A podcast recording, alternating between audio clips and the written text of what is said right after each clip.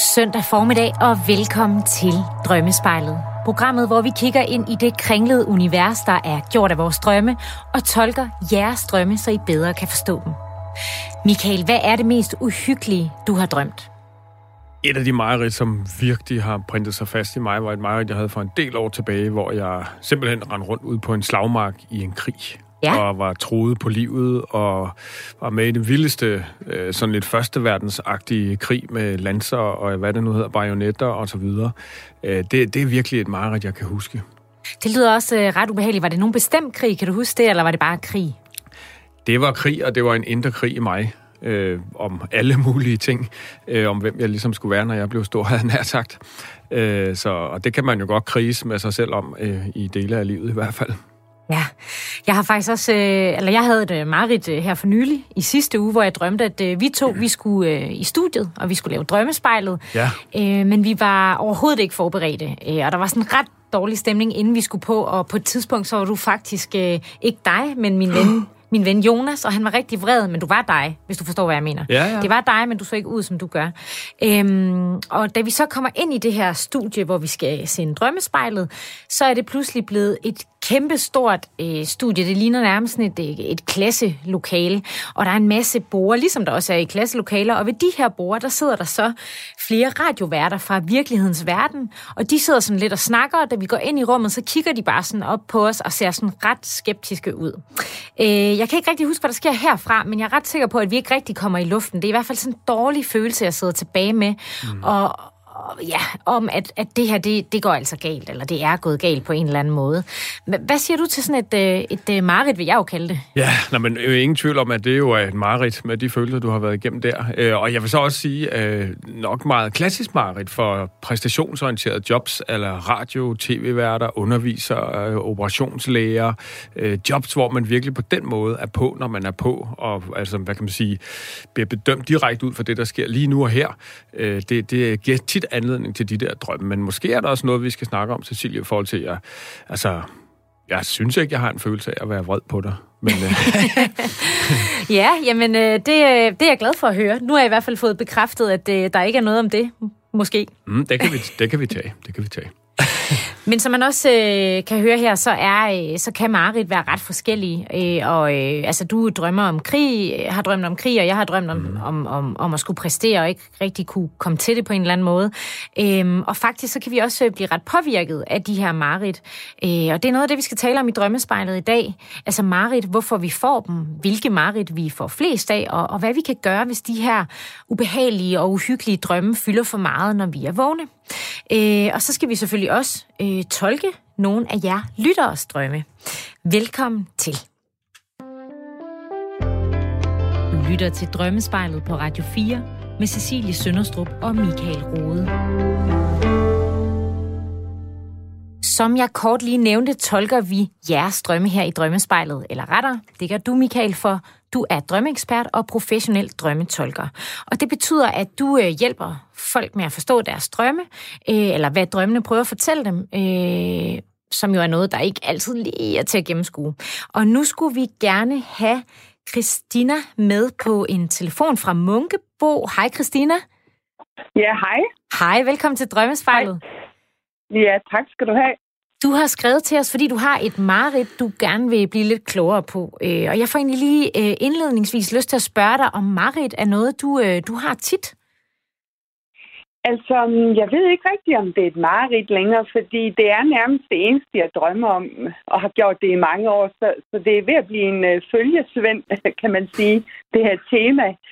Ja. Men, men uh, jeg har den tit, ja. Jeg har den tit. Og hvad er, det, hvad er det, der sker i, i øh, den konkrete drøm, du gerne vil dele med os i dag? Jamen, øh, der sker det, øhm, at jeg oplever min egen død udefra. Altså i det her metaperspektiv ser mig selv udefra. Jeg skal lige undskylde, jeg afbryder, Christina. Der var lige lidt dårlig ja. forbindelse. Er det din egen ja. død, du oplever, siger du? Ja, ja. Det, det er min egen død. Men man kan sige, det der altid er med mig i min drømme, det er det her, de her det her emne af hav eller vand, kan man sige, som altid er med. Men i den her konkrete drøm, det er det min egen død i havet, kan man sige. Ja, hvad sker der? Ja. ja. Jamen, øh, der sker det, at øh, jeg drømmer, jeg er ude ved havet, og jeg svømmer. Øh, og du ved, I ved, den her følelse af havet viser sig fra den allersmukkeste side. Blågrønne farver og lidt turkis. Og jeg svømmer, og så på et tidspunkt, så går jeg op, og jeg lægger mig i sanden, så jeg skal jo sole mig lidt. Ja. Mm-hmm. Nej, det der. Ja, og det er pludselig så mit tøj væk. Så går jeg rundt og leder efter det, og du ved, jeg spejder ud over havet, for at se, om jeg kan finde det. Og det kan jeg ikke. Og langsomt så kan jeg se, at havet det begynder at blive uroligt. Øhm, bølgerne begynder at blive højere og højere. Øhm, men samtidig med, at havet bliver uroligt, så får jeg øje på, at der kommer rigtig mange familier ned til stranden med barnevogn. Øhm, og så tager bølgerne fat, og nu er de tsunami øh, på, på højde med tsunami. Og hvor er du på det øh, tidspunkt, da de øh, bliver sådan tsunami store? Ja, der er jeg inde ved bredden, øh, og øh, i et split sekund bliver jeg revet med ud øh, med, den her, med de her tsunami-lignende bølger, og så er jeg bare væk. Og så kan jeg huske, at jeg jo så kort tid efter kan se mig selv oppefra og ser, at jeg bliver begravet. Mm. Øhm, og familien står rundt om gravstedet, og så hører jeg dem, og jeg øh, græder. Jeg kan høre, de græder. Og så er der en, der siger, at øh, det bliver så svært at undvære mig. og så vågner jeg så op, og ja, så græder jeg så i den virkelige ja. verden. Ja. mm. Og det kan jeg jo ja. virkelig godt sætte mig ind i, Christina. Det er jo på mange måder en mm. forfærdelig øh, drøm. mm. Det som, øh, og, og rigtig dejligt, at du gerne vil være med her og, og prøve at forstå, hvad den sådan mere grundlæggende kan, kan handle om. Øh, mm. Du siger, at du har haft de her vanddrømme. Øh, når, og når du siger det, er det så ofte de her tsunami, storm, regn, rusk-relaterede øh, drømme, øh, du har haft? Mm, ja, det er det faktisk for det meste. Ja. Men enkelte gange kan det også bare være en stille sø og sådan en, lille sød å, rolig å. Sådan men lidt det mere ro på, ja. Så er der lidt mere ro på. Ja. Og hvad, sk- så... hvad sker der mm. så i de drømme, når der er lidt mere ro på? Er det så også noget, der ender galt, eller er det bare noget helt andet? Ikke fordi du behøver at gå i detaljer med drømmene, men er det samme tema, eller øh, er det noget helt andet, du drømmer, når du drømmer om en stille sø, for eksempel? Mm. Mm, jamen, uh, temaet er lidt det samme. Der er det bare mine børn, der dør. Hvor, okay, hvor ja. jeg så kan se, hvor, hvor de ligger nede i det her stille åvand, og så kigger jeg direkte ned på dem, hvor de så er druknet. Ja. Øhm, dem er der ikke så mange af, men øh, sådan er det, når det, det stille vand, kan man sige. Christina, mm. kan du sådan huske eller sætte ord på, hvor lang tid der er siden du begyndte at have de her drømme? Mm, uh, de, de, jeg tror, det, de har været med mig i en 10 år, faktisk. Okay. En 8-10 ja. år. Ja. Mm. Og hvor gammel var det, du var nu? Jamen, uh, nu er jeg 50. Så, ja. I starten af 40'erne vil jeg tro, at de begyndte at besøge mig og ja. komme. Mm. Din øh, sådan livssituation, Christina, øh, du siger, mm. dine børn og sådan noget. Hvor, hvor mange børn har du? Hvor gamle er de? Ja, jeg har tre børn. Mm. Øhm, en på 26, og en på 16, og en på 8. Ja, og øh, ja. De, de to store, hvordan er de flyttet hjemmefra, eller den, den mellemste bor nok stadig hjemme, eller hvordan? Ja, altså den store er flyttet hjemmefra, og så den mellemste, hun er på efterskole, og den lille bor hjemme endnu. Okay. Øhm, ja. ja, og den store er aldrig med i de her drømme, okay. når de dør. Det er kun de to. Ja, det var meget interessant. Ja. Mm-hmm. Meget, meget spændende. Øh, Christina, mm-hmm. der, der er jo noget, sådan, både synes noget generelt om, om de her drømme, som jeg synes er, er vigtigt at, at, at sætte ord på. Øh, vi kommer over til at tale meget mere øh, i den her udsendelse, som du måske ikke helt... helt øh, temaet er faktisk Marit, øh, og vi kommer også til at tale om såkaldte øh, udviklingsmarit, øh, som simpelthen mm-hmm. er de Marit, vi mm-hmm. kan have i forbindelse med, at vi gennemgår en stor indre udvikling fra jamen, for eksempel ens, en livsfase til en anden.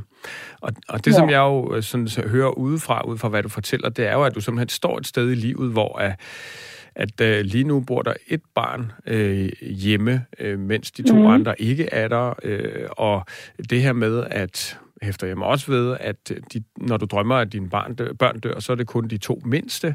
Øh, at, at det måske kan handle om, om simpelthen her, der hvor du står i livet, og den her overgang fra måske øh, fra at være mor med hjemmeboende børn til at være mor med uden hjemmeboende børn. Øh, men øh, hvis vi kommer tilbage til den her drøm om, at du selv mm. dør, Mm. Altså, når vi selv dør i drømme, så er det jo for det første enormt ubehageligt at opleve. Øh, men øh, rigtig mange gange, og det er også derfor, jeg hæfter med den, eller holder fast i den vinkel, rigtig mange gange, så, er det, så sætter sådan en drøm jo mere billeder på en indre transformationsproces. Altså i betydningen af, at, at du måske dør i ja, overført betydning selvfølgelig, ikke? At den, du har været mm. indtil nu, øh, at du gennemgår en større proces lige nu, og måske har taget tilløb til det de sidste 10 år med de her mange tsunami-agtige drømme, for det er nemlig også en stor følgesvend i sådan en, en, en, en klassisk, vil jeg sige, indre udviklingsstrøm, altså med tsunami eller jordskæl, eller netop, at vi selv dør øh, som sådan en forvarsel, eller simpelthen et billede på en, en, en indre transformation fra en måde, vi har levet vores liv på, og har set os selv på, været på, øh, til at skulle øh, leve og være på, på en anden måde. Og det kan jo så opleves enormt skræmmende. Jeg ved ikke, hvad, hvad tænker du selv, når jeg siger alt det her? Jamen, jeg tænker, at øh, det giver rigtig god mening, Michael. Øh, fordi der er sket rigtig meget i mit liv på de, i de sidste 10 år. Mm, ja, altså, øh, sådan rent øh, arbejdsmæssigt vil jeg rigtig gerne noget andet. Øh, ja. Sådan helt personligt har jeg også nogle drømme, jeg går og pusler med. Øh, så, så, så det er jo... Det, der er, har været sket meget i mit liv de sidste mange år, kan man sige. Ja. Mm. Så, så ja, hvad, hvad kan det være for en, en Altså man kan sige, udefra set, så altså, det er jo sådan lidt, jeg synes altid, det er sådan lidt forsimplet at sige midtvejskrise, fordi hvad handler det egentlig om? Ikke? Øh, det kan være mm. for det første enormt individuelt, øh, men det for mm. rigtig mange er det jo den her med, nu har jeg ligesom øh, været det her igennem med at øh, have haft børn, og de er flyttet hjemmefra, og, yeah. og hvad så nu? Mm. Øh, yeah. hvad, hvad, ja, hvad skal jeg stille op med yeah. resten af mit liv, simpelthen? jo, den har jeg da også fået besøg af en gang, men ja. den tanke. Man ja. kan sige sådan rent arbejdsmæssigt, så um, kunne jeg, har jeg jo en drøm om at blive selvstændig, for eksempel, ja. og som jeg går og pusler med. Ja, så det, der er jo også nogle uh, faktorer og nogle, nogle ting, der lige skal passe ind. Så det kunne i hvert fald være en af siderne. altså privat kan det jo også være den her, um, det, altså den måde, jeg har levet på, hvor jeg har været single i rigtig, rigtig mange år. Ja. Og så øh, nu har fundet en, en rigtig dejlig mand. Altså, så det er jo selvfølgelig Tillykke. også nogle ændringer. Ja, tak. Ja. Jeg ved, du, du skrev jo også en, en drøm, som kunne handle lidt om det. Den kan vi jo tage, tage op en anden gang, for den synes jeg jo også var enormt ja. spændende. Øh, men, mm. men ja, det er, jo, det, er jo, det er jo dejligt, at der sker store ting, og så samtidig, ja. øh, for, så at sige, for at sige det som det er, så både i sådan, litteratur om, om drømme, men også min egen øh, praksis, øh, så er faktisk en stor øh, gruppe, som, som søger hjælp hos mig, netop øh, jamen, øh, kvinder og mænd i sådan den her 40-50 års alder, mm. som netop pludselig står med den her, der er både mere tid til mig selv, øh, altså i de tilfælde ofte, hvor der så har været børn jo inde i billedet, som der også er for dig, der er både mere tid til mig selv, øh, og, og, og hvad skal jeg så lige gøre ved det her, nær sagt? Hvem, hvem er jeg så nu, og hvad skal jeg så? Altså, det er jo, det er jo på mange måder er det jo en enorm livskrise, faktisk. Øh, hvis man har mm. øh, været øh, hængt fast, han har sagt, det lyder negativt, men altså haft en bestemt identitet i en række år, som, ja, for eksempel mor, øh, mm. her nær sagt med stort M, øh, til så pludselig at skulle give stille og roligt på en anden måde, mere slip på det, og faktisk også sende det sidste øh, barn af sted.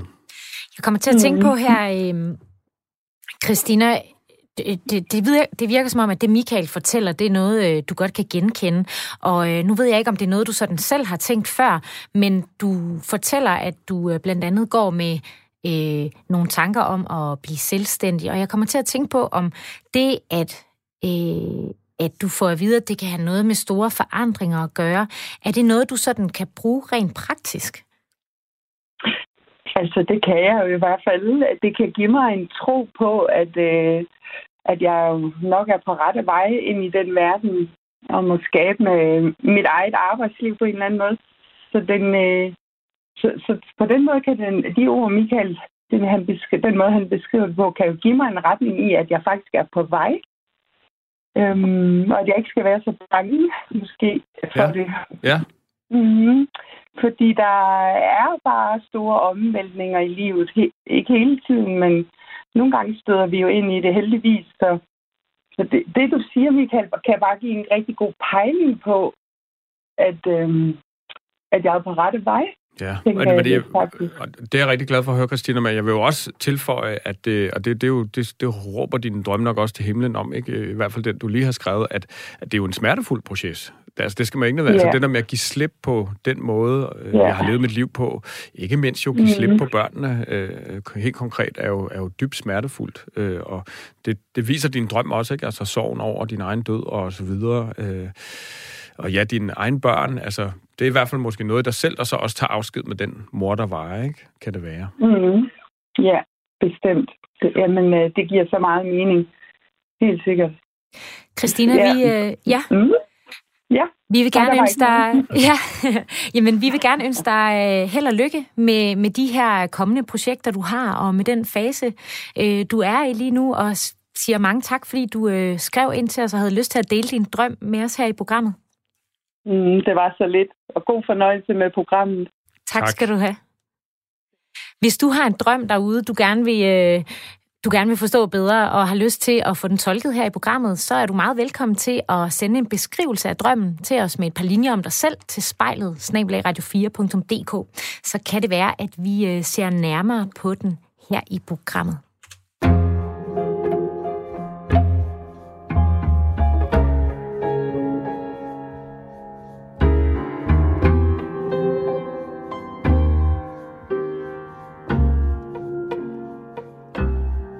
Det har lige været Halloween, altså den her aften, hvor mange dyrker det uhyggelige, for eksempel ved at klæde sig ud, eller se gyserfilm, eller fortælle hinanden uhyggelige historier.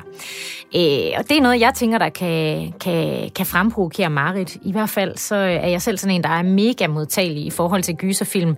Hvis jeg ser en gyserfilm, så øh, lige meget hvor dårlig den er, så, øh, så kan den give mig Marit bagefter, og jeg øh, synes ikke, det er specielt sjovt at være alene hjemme i ugerne efter, øh, og har altid sådan en fornemmelse af, at der står en eller anden øh, psykopat bag ved mit badeforhæng, Ja, ja, og er klar til at angribe.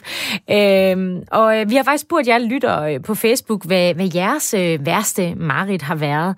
Og øh, jeg kan afsløre, at der er nogle ret uhyggelige og ubehagelige drømme øh, derude.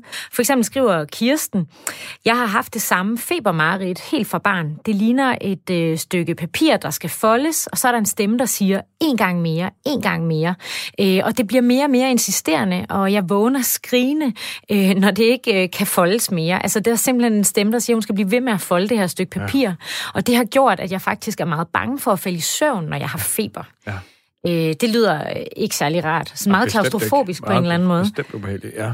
Og Melene skriver, at øh, jeg har hele min barndom haft en uhyggelig drøm, faktisk helt ind i voksenlivet. Øh, jeg er på min øh, forældres nabos havegang, og så er der sådan en lille sort klump efter mig. Jeg kan ikke løbe, fordi mit ene ben er dobbelt så langt som det andet. Undskyld, jeg griner, det lyder ubehageligt, men det er også lidt komisk. Det ene ben er dobbelt så øh, langt som det andet, så jeg nærmest maver mig hen over havegangen. Lige før bæstet når mig, øhm, og vil bide eller overfalde mig, vågner jeg øh, med voldsom hjertebanken, helt skrækslagen. Ja. Så det er, den, det er sådan en klassisk, øh, man bliver forfulgt drøm, Ja, ikke? Øh, kan man sige. Jeg Jo. ved ikke, om man kan kalde Ja, den nej, men det- klassisk, det- ja. men ja. Følelser af at være forfulgt, og der er noget efter en, ja, bestemt. Ja. Og, øh, og så har vi også Erik, der skriver, at øh, han har drømt, at han fandt sin, jeg fandt min datter død i min seng. Og så skriver han, fuck, jeg svedte som aldrig før, måtte lige ind og mærke, at hun trak vejret. Det Ja, lyder godt nok også ubehageligt. Ja. ja. Flere skriver øh, også, at de øh, har netop de her drømme om at blive forfulgt, og, øh, øh, og det er sådan set, øh, det har jeg også prøvet, og det ved jeg også, at du har Det har prøvet. jeg nemlig, ja. Altså at drømme det, ikke at blive mm. det i virkeligheden. Øhm, Udover den drøm, hvad, hvilke andre klassiske mareridt øh, ser Ja, vi? nogle af de store temaer, altså forfølgelsesdrømme er helt klart, øh, og helt op på, på, en, på en stor og rimelig sikker førsteplads, men drømme om, at man falder, øh, drømme om, at øh, man øh, øh, at nogen tæt på en, apropos Erik, øh, dør, øh, om det er børn, om det er ens partner, kæreste, hvad det nu er, øh, at øh, man øh, er ved at komme for sent til noget, at, at det, man skal ikke fungere ordentligt, apropos øh, din drøm, Cecilie, for tidligere. Øh, meget ofte forekommende øh, fænomen. Altså det, det er sådan nogle af de helt store temaer, vil jeg sige.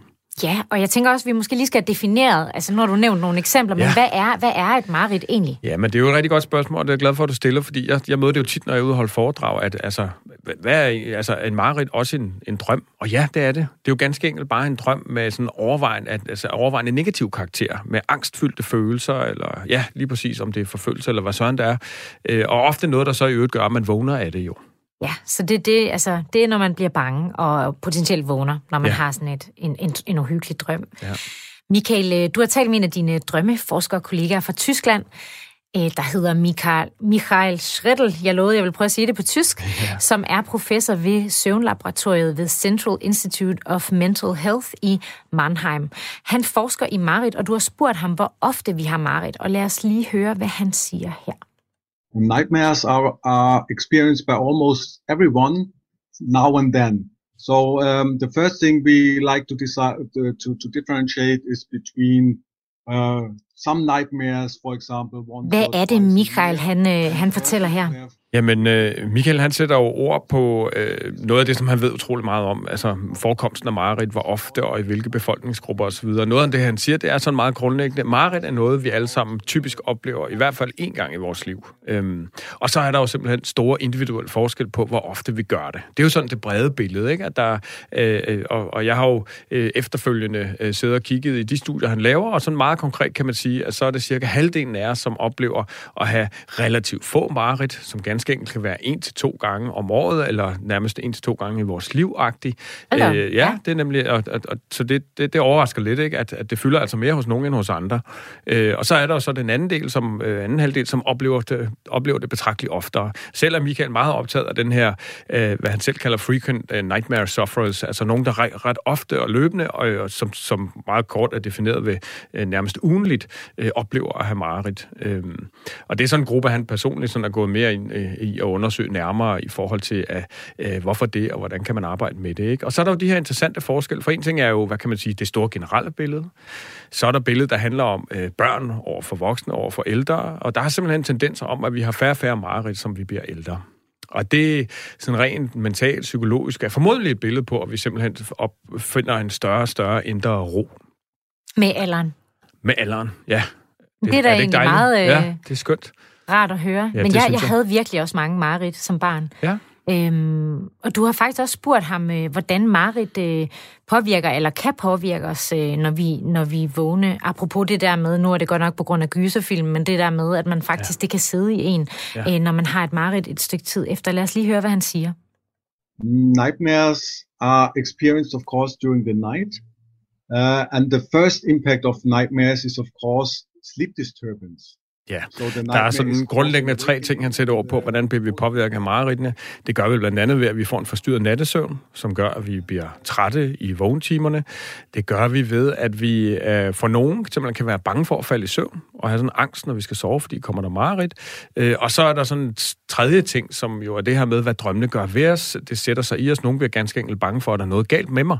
Øh, men øh, jeg tror, jeg har sat en af de tidligere udsendelser, op imod 70 procent af vores drømme er faktisk er overvejende negativ karakter med negative følelser. Så det spørgsmål får jeg tit, altså, er der noget galt med mig, Michael? Jeg har de her skrækkelige drømme hele tiden, så kan jeg fortælle, nej, der er der ikke, men der er god grund til at kigge på de her drømme.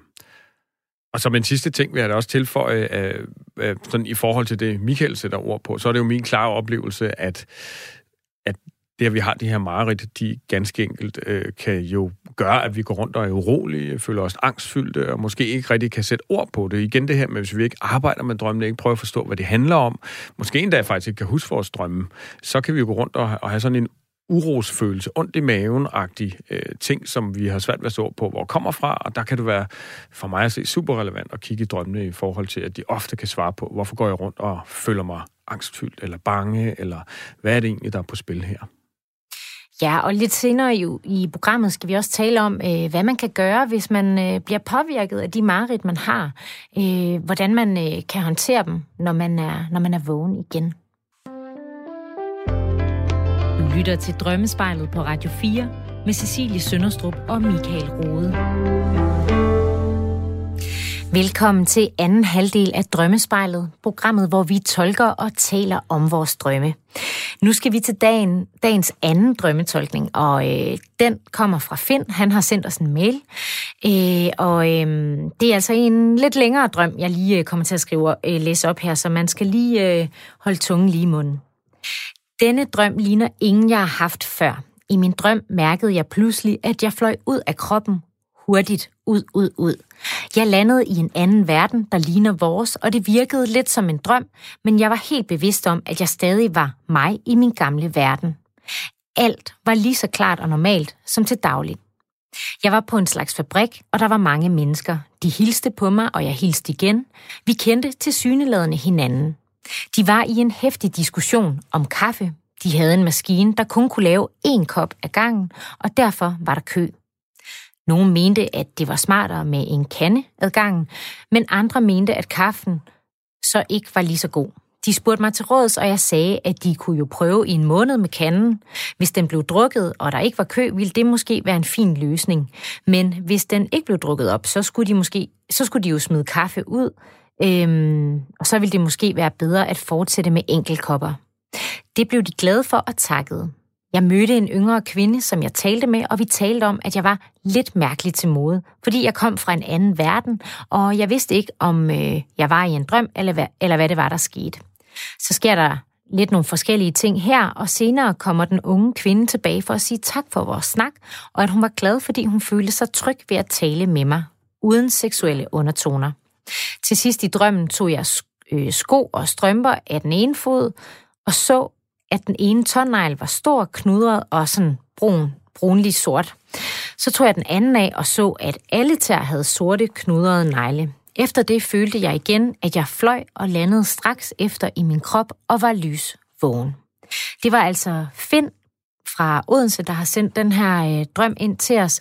Michael, du har jo så talt med ham om drømmen. Ja. Havde, havde han selv øh, noget bud på, hvad den handlede om? Altså det, som Finn var umiddelbart mest optaget af, det var det her med, at den var så betragteligt anderledes i sin måde, øh, end hvad han før har oplevet med sine drømme. For, for den her med, at sådan ud af kroppen-agtige oplevelse, øh, havde han ikke oplevet før.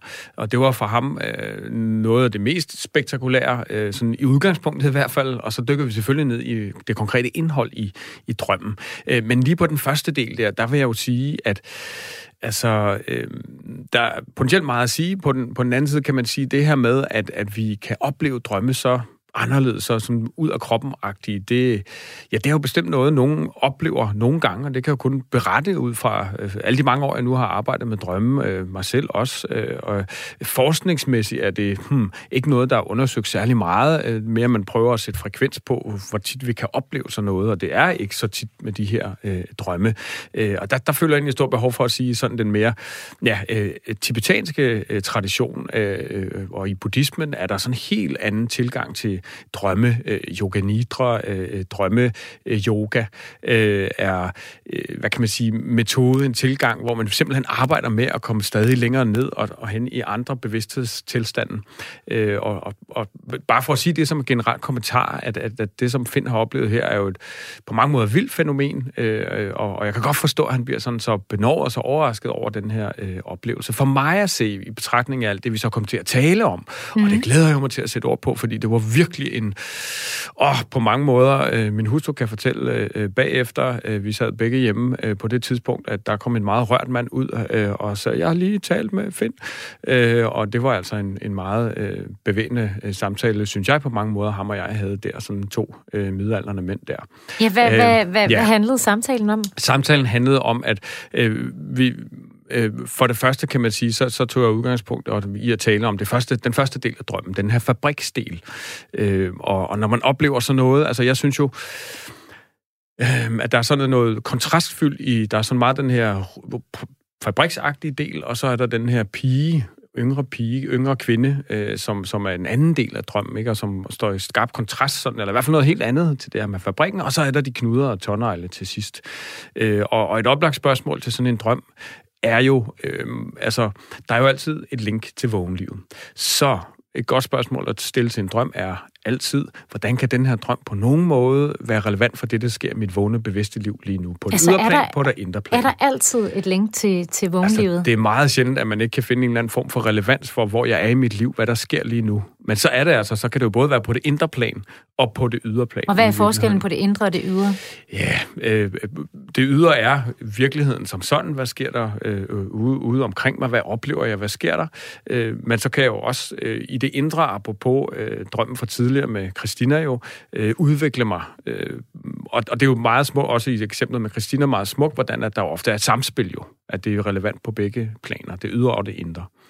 Men der vil ofte være det her link i hvert fald til der, hvor vi er i vores liv, det der sker i vores vågne liv. Så et oplagt spørgsmål til sådan en drøm er, er der et eller andet sted i dit liv, hvor at, at, at noget er en fabrik, eller opleves som en fabrik? Øh, fordi min, min fornemmelse med det der fabrikselement er jo, det er på en måde sådan lidt et meget praktisk, og derfor måske også et trivielt problem i forhold til... Ja, det den, med kaffemaskinen. Ja, det... altså, øh, hvordan løser vi lige den der øh, øh, med, øh, er det bedst at have en kande eller en kop ad gangen? Øh, og der har Finn jo en, en meget pragmatisk tilgang til det, som gør, at folk bliver glade. Så på den måde er det jo en god håndtering af det.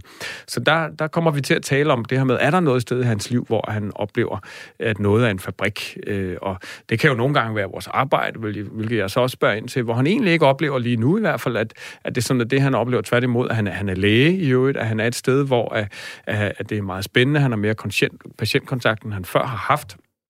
Så det er sådan hans umiddelbare øh, vinkel på dem. Vi kommer så tilbage til den, vil jeg sige, fordi så bevæger vi os nemlig over i det her med den unge kvinde.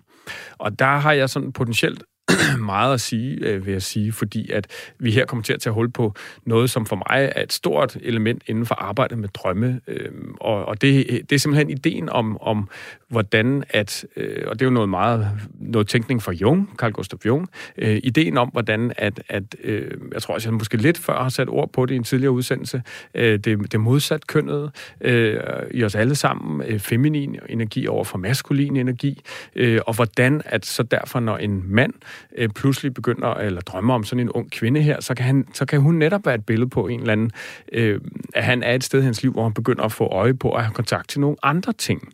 Øh, et, et liv levet øh, efter klassisk mandlige øh, værdier, om man vil, er jo noget med at præstere og klatre op af samfundets øh, stige og øh, klare sig godt og have nogle gode rammer og øh, sådan nogle ting, til så pludselig måske apropos Mm, midtvejs krise måske fra tidligere, at der kommer nogle andre ting på banen, fordi man sådan begynder at mærke, at der er andet og mere.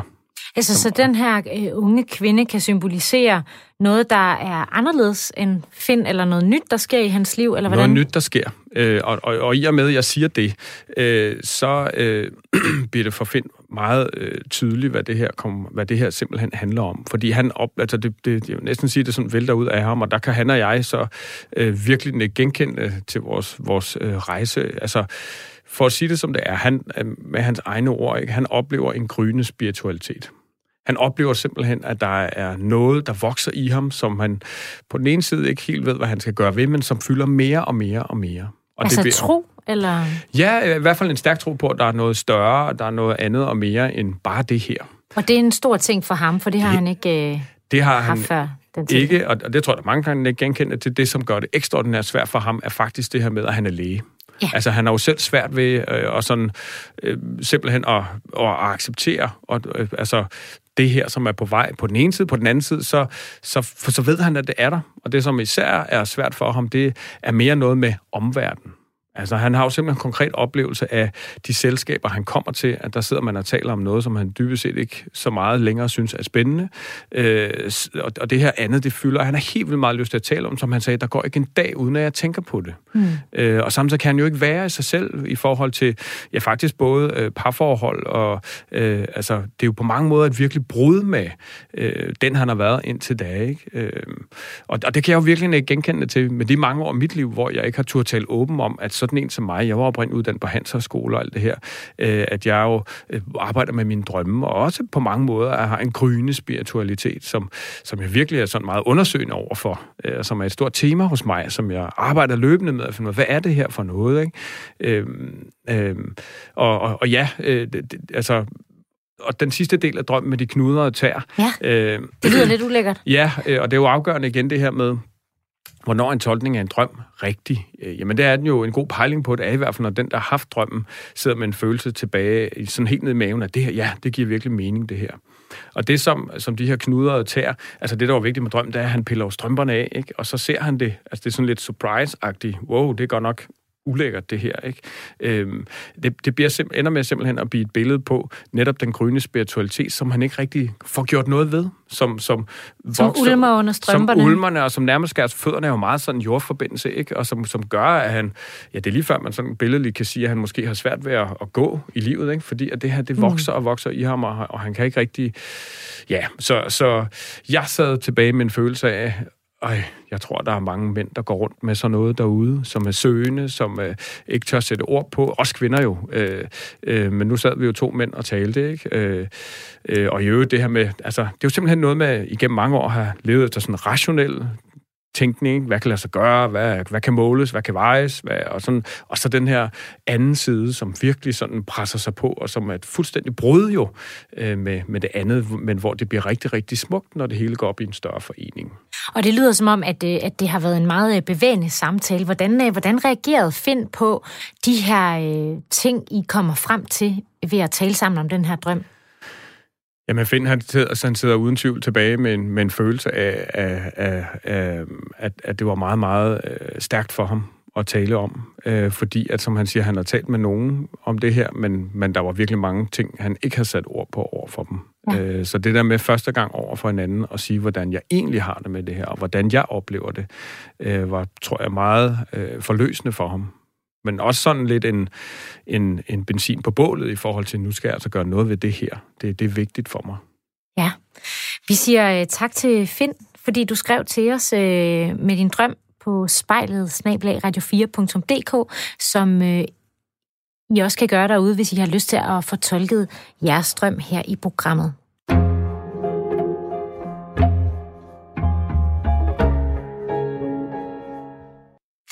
Du lytter til Drømmespejlet, hvor vi i dag dykker ned i de uhyggeligste drømme, vi har, nemlig vores mareridt. Michael, jeg har faktisk læst et eller andet sted, at ordet mareridt kommer af at blive reddet af en mare, og en mare skulle være sådan et øh, overnaturligt øh, væsen, der ifølge en eller anden legende sidder øh, på brystet af den, der sover. Øh, ved du, hvordan sådan en ser ud? Og jeg har set mange afbildninger af det, øh, øh, og, og ja, disse tider er det nok lidt halvfarligt, ikke? men det bliver oftest fremstillet som en kvinde, øh, og det ved jeg egentlig ikke hvorfor, men det er i hvert fald noget, der, øh, hvor, hvor man simpelthen oplever, at man er fanget i et eller andet dybt ubehageligt. Ikke? Ja, der sidder noget ovenpå en, ja, der trykker ja, ned og holder skrammer, en. Øh, ja. ja, okay. Nå, men det, øh, det var også bare lige en øh, kuriositet, jeg faldt over. Ja. Øh, tidligere, der hørte vi jo øh, Michael Schredel fra Søvnlaboratoriet i Mannheim fortælle, at Marit kan, kan, kan påvirke os i større eller mindre grad, når vi er vågne. Øh, og hvis vi lige skal opsummere, hvad han sagde, Michael.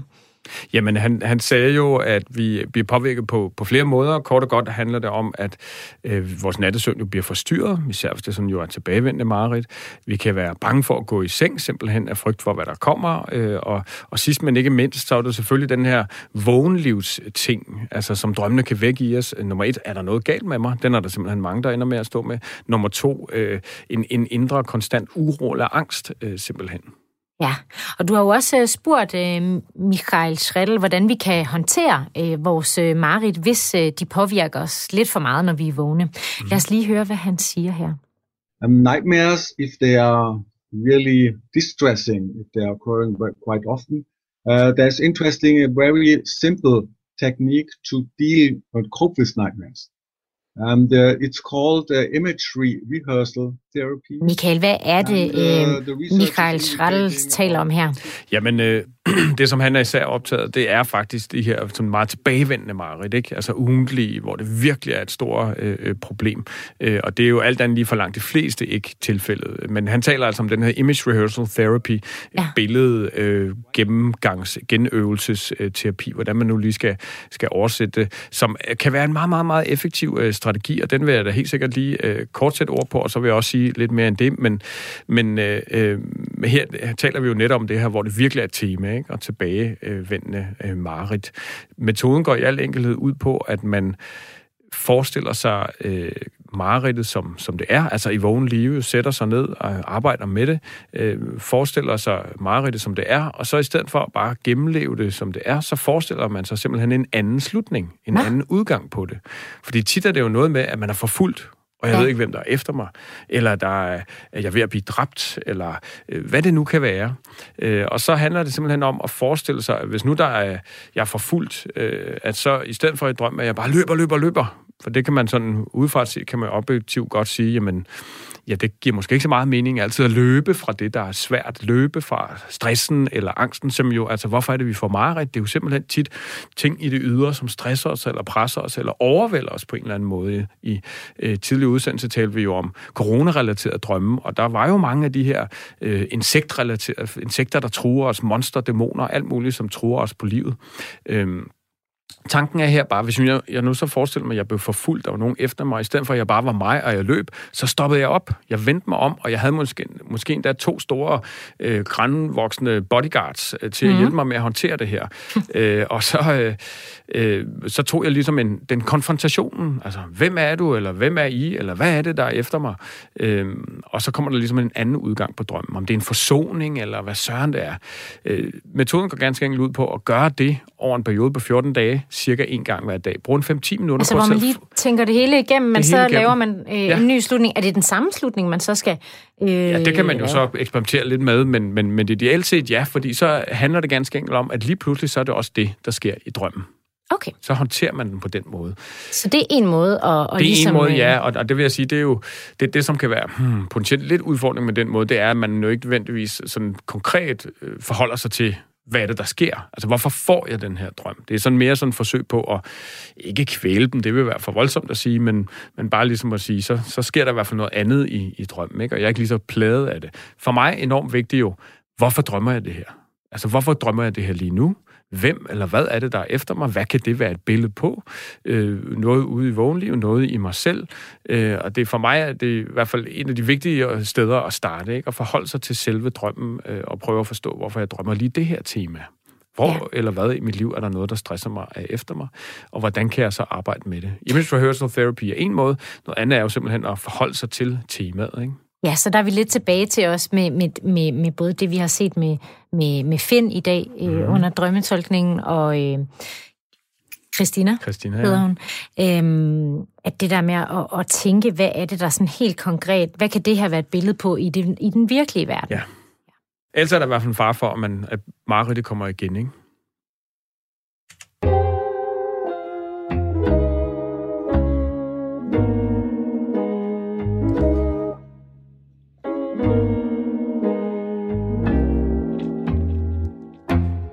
Du lytter til Drømmespejlet på Radio 4, hvor det nu er blevet tid til at se på nogle af jer lytteres spørgsmål. For ja, udover at tolke jeres spørgsmål, så svarer vi også på, øh, undskyld, udover at tolke jeres drømme, så svarer vi også på jeres spørgsmål om drømme i vores brevkasse, som vi kalder Drømmekassen. Og det første spørgsmål er faktisk et, jeg fik til en middag for nylig, som jeg har taget med, fordi jeg selv synes, det er et ret spændende spørgsmål, og jeg kunne ikke øh, selv svare på det. Øh, og det er også lidt i tråd med dagens tema, øh, Marit. Personen, jeg var til middag med, oplever nemlig, at han altid vågner lige før han dør i sine drømme. Altså, han kan ikke drømme, at han dør. Øh, og det har jeg faktisk også selv prøvet, så jeg tænkte, det, var, øh, det vil jeg da egentlig gerne lige høre, om man kan øh, dø i sine drømme. Den sender du lige over til mig. Jamen, yes. Ja, det kan man. Øh, det okay. er sådan det korte svar, og det så vi jo også med Christina fra tidligere, ikke, som jo reelt oplevede, at, at hun døde. Og grunden til, at, at, at det blev ligesom en, en tænkning, eller ja, for mig er det jo sådan lidt en skrøne, man kan ikke drømme, at man dør, handler ganske enkelt om, at sådan en drøm er så skræmmende, at vi vækkes af den, inden vi dør. Øh, og, og derfor opstår den her med, ja, man vågner jo altid, inden man dør. dør. Men det, der også var lidt interessant ved hendes drøm, var, at hun, der er ligesom et klip, nærmest en cut fra, at hun bliver hævet ud i vandet, ja. og så til, at hun kan se sig selv oppefra ja. til sin begravelse. Men det der midt imellem, hvor man er død på en eller anden, eller lige når man dør. Altså selve drukne dødene, som, eller hvad det nu må være. Øh, øh, ja, altså, jeg tror, det er sådan lidt, et, altså min klare oplevelse med de mange drømme, jeg øh, er stødt på gennem årene, er, at det er meget, meget individuelt. Og måske noget med, hvad kan man egentlig tåle? Der tror jeg, at drømmene er gode til ligesom at sige, hvad er for voldsomt, og hvad er, hvad er okay? Ja, og øh, måske forestille sig, fordi man ikke ved, hvad det er. Kan det ja. også være sådan noget? Ja. Ja, ja. helt sikkert. Øh, så så øh, ja, øh, vi kan godt drømme, øh, men rigtig ofte så, så vågner vi af det, fordi det er altså en skræmmende drøm. Og vi kan lige nå et, øh, et spørgsmål mere, og det kommer fra Mette. Hun skriver, Kære Michael, inden for kort tid har jeg oplevet tre lyddrømme. lyddrømme. I to af drømmene har jeg hørt nogen kalde mor, men da jeg vågnede, var der ingen, som havde brug for mor, fordi det var midt om natten. Mm. I morges drømte jeg, at det ringede på døren. Jeg hørte tydeligt vores dørklokke, men ingen ringer på søndag morgen, så jeg lod være med at tjekke, og der var ikke nogen, der ringede på igen. Har du kendskab til lyddrømme, og hvad betyder de? Venlig hilsen med det. Ja, og til det øh, er der øh, potentielt meget at sige, men kort og godt vil jeg sige, altså de undersøgelser, der har kigget på for eksempel, hvor ofte forekommer lyd i vores drømme, så gør det det faktisk i langt de fleste af vores drømme. Det er jo, man kan jo sådan bare tænke over, altså er der en bil, der kører? Er der en samtale? Så er der jo som sådan lyd. Øh, det, som Mette jo helt klart sætter ord på, det er, når lyden har været så fremtrædende, at man simpelthen vågner op med den her følelse af, at var der en, der ringede på døren? Eller kaldte min datterlige søn, eller hvad det nu var? Øh, og så finde ud af, at nej, det gjorde han, hun måske ikke. Øh, så ofte forekommende fænomen, vil jeg egentlig sige, og, og ikke noget, man sådan behøver at være bange for, eller som på den måde tænke, der, der, der er også noget noget vigtigt, synes jeg, at sige, det er, at, at øh, Sally Freud talte jo for mange år siden om en af drømmenes vigtige funktioner, nemlig det kan han kalde den søvnbevarende funktion. Altså at, og det ser man jo også i nyere studier, at, at man tester jo simpelthen, hvorvidt lyden man udsætter drømmeren for, typisk i søvnlaboratorier, om de bliver integreret i drømmene. Jo ja. så baseret på, hvad, så vækker man drømmeren, og så, hey, hvad, hvad drømte du? Ja. Øh, og det sker rigtig tit. Det sker simpelthen rigtig tit, at den her udefrakommende lyd, støj, hvad det nu er, på en eller anden måde bliver integreret i drømmen. Øh, og, og det virker jo meget plausibelt, så jeg tænkte, det sker jo simpelthen fordi, at vi skal altså sove, vi har brug for at sove. Øh, og, og så arbejder drømmene på at lære at sove. Øh, nok, hvis det i øvrigt er noget, der ikke tror os på livet agtigt, ikke? Øh, øh, fordi så vågner man sgu for at sige som det er. Ikke? Øhm, men det er altså en, en vigtig del af det, at det sker simpelthen, og derfor lige med Mette her, så er det jo, altså det er da interessant, om, om der reelt var ved en fejl en, der ringer på døren, ikke? Fordi, øh, øh, men det næste er jo så selvfølgelig øh, den mere tolkningsmæssige vinkel, altså hvorfor drømmer hun det, det, det ja. her, ikke? Altså, øh, det er jo også interessant at gå ind i. Er, er, øh, har hendes datter brug for hende mere, end hun måske lige aner, eller er mm. det, uha, nu kunne det blive en længere udredning, ikke? Er det det indre barn? Øh, er der noget hende selv, der ligesom øh, prøver at kalde, kalder og sige, øh, øh, wake up, øh, forhold dig til mig, øh, du du kvæler mig, du, altså den der klassiske med, at vi er lidt for rationelle og for lidt øh, lejende i vores liv, øh, det er alt for seriøst, øh, øh det er sådan, ja, det er min egen datter i hvert fald, øh, det er ikke så lang tid siden, jeg havde et, et, et, et, en drøm, hvor jeg simpelthen øh, øh, ignorerede hende benhårdt og bad hende om at tige stille og sådan noget, øh, og, og det blev meget tydeligt, når jeg så ser, hvem hun er i vågne liven, så er hun virkelig øh, mere end hendes storebror, en sådan en meget lejende, playful, glad øh, type, øh, og sådan en har har jeg jo også i mig selv, øh, bare for at sige, at, at, øh, ja, at det kan både være det indre og det ydre. Jeg har også øh, nogle gange drømt, eller jeg tror, jeg har drømt det i hvert fald, mm. det her med, at øh, jeg er lige ved at falde i søvn, og så kan jeg høre døren smække. Øh, jeg ja. bor alene og, ja. og bliver enormt forskrækket. Altså, jeg vågner med hjertet helt op i halsen, ja. går ud og tjekker, alt er låst. Der er slet ikke noget, der har været åbnet der, men hvor jeg også, altså, så kommer man jo til at tænke, at det er fordi, jeg er bange for, at der pludselig øh, kommer nogen ind, eller var det naboens dør, der smækkede? Ja. Og jeg vågner af det, og det er faktisk helt vildt syret, det her med, at man ikke ved, om det er sket i virkeligheden ja. eller ej. Ja. Også fordi, at øh, jeg har også nogle gange prøvet det, hvor jeg lå i, øh, altså hvor jeg midt om natten, hvor jeg var, hvor jeg har sovet i flere timer, øh, og hvor at at det, det, det er altså ret uhyggeligt. Apropos Marit, altså at man ikke helt ved, om der er nogen, der er kommet ind i, i ens lejlighed. Helt sikkert, og, og det får mig egentlig til at tænke på, at nu har vi jo talt sådan om generelle Marit, øh, for der er også nogle andre slags kategorier af Marit, som PTSD jo på, som er stressdisorder, øh, som voldsomme oplevelser, typisk, øh, ikke typisk, men måske krig, øh, night terror, øh, natteterror, som er et fænomen hos børn, som er noget helt andet, som mere noget fysiologisk betinget egentlig. Øh, og så er der også, og det er derfor, jeg siger det her nu, det er et fænomen, som man kalder søvnparalyse. Øh, og, og det er potentielt vigtigt at fortælle om, øh, men det, det, det handler simpelthen om et fænomen om, at mange oplever, at de er ligger lammet i sengen, og så sker der en masse forfærdelige ting, og de vil egentlig gøre noget, man kan ikke som grundlæggende handler om, at vi jo er lammet, når vi sover, når vi drømmer, øh, øh og, og så kan vi jo ikke opleve noget. Øh, så det er sådan lidt den her, vi er på vej til at vågne, men kroppen er ikke vågen. Så vi vil gerne agere, men vi kan ikke gøre noget dybt øh, skræmmende, øh, far, øh, faretruende situation. Oplevelse i hvert fald sådan, ikke? Øhm, og det, hvis nogen sidder tilbage med, oh, det kunne godt være, at jeg faktisk lider af sådan noget, så god idé at google det, søvnparalyse, og se, om man kan genkende til, til noget af det. For der er måder at, at arbejde med det på. Ja, der sker altså lidt af hvert, når vi øh, sover eller er lige ved at sove. Øh, og det øh, var faktisk, øh, hvad vi nåede øh, at komme omkring i brevkassen i dag. Øh, kære lyttere og drømmere, tusind tak, fordi I øh, lyttede med. Hvis øh, du har et spørgsmål om din drømme, eller din søvn, eller andre ting, øh, der relaterer sig til drømme, så er du meget velkommen til at sende spørgsmålet til spejlet, radio4.dk. Det er også den mailadresse, du skal skrive til, hvis du har en drøm, du gerne vil have tolket. Og det, du skal gøre, det er at sende drømmen til os, og gerne lige skrive et par linjer om dig selv. Øh, så kan det være, at øh, vi dykker ned i din drøm her i programmet, måske sammen med dig. Øh, du kan genhøre dagens udsendelse på radio4.dk via Radio 4's app, eller hvor du nu ellers foretrækker at hente dine podcasts. Dine værter i dag var Cecilie Sønderstrup og Michael Rode. Drøm rart og godt til vi lyttes ved igen.